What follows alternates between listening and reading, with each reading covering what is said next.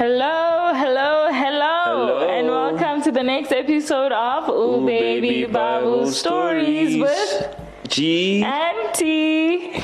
Yeah. And this week we are looking at Devil in the Desert.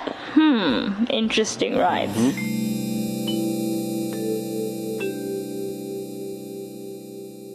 So, before starting his ministry, even Jesus had to fight against temptation.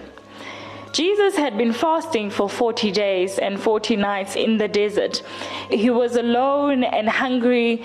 The devil went to him and tried to tempt him into turning the stones into bread. But Jesus replied that man does not live on bread alone, but on every word of God. Then the devil took Jesus to the highest point in the holy city. He told Jesus to throw himself from there for the scriptures said that the angels would save Jesus. But Jesus replied to him that he should not put the Lord to test.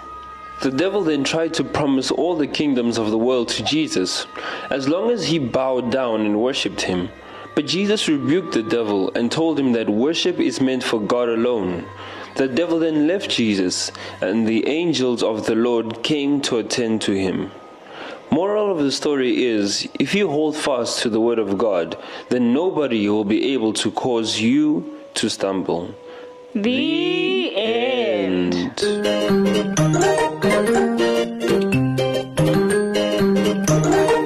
Hey kids, don't forget to come back for more Bible stories every single week. Get your mommy and daddy help you to go to www.directfm.co.za. See you next week. Bye.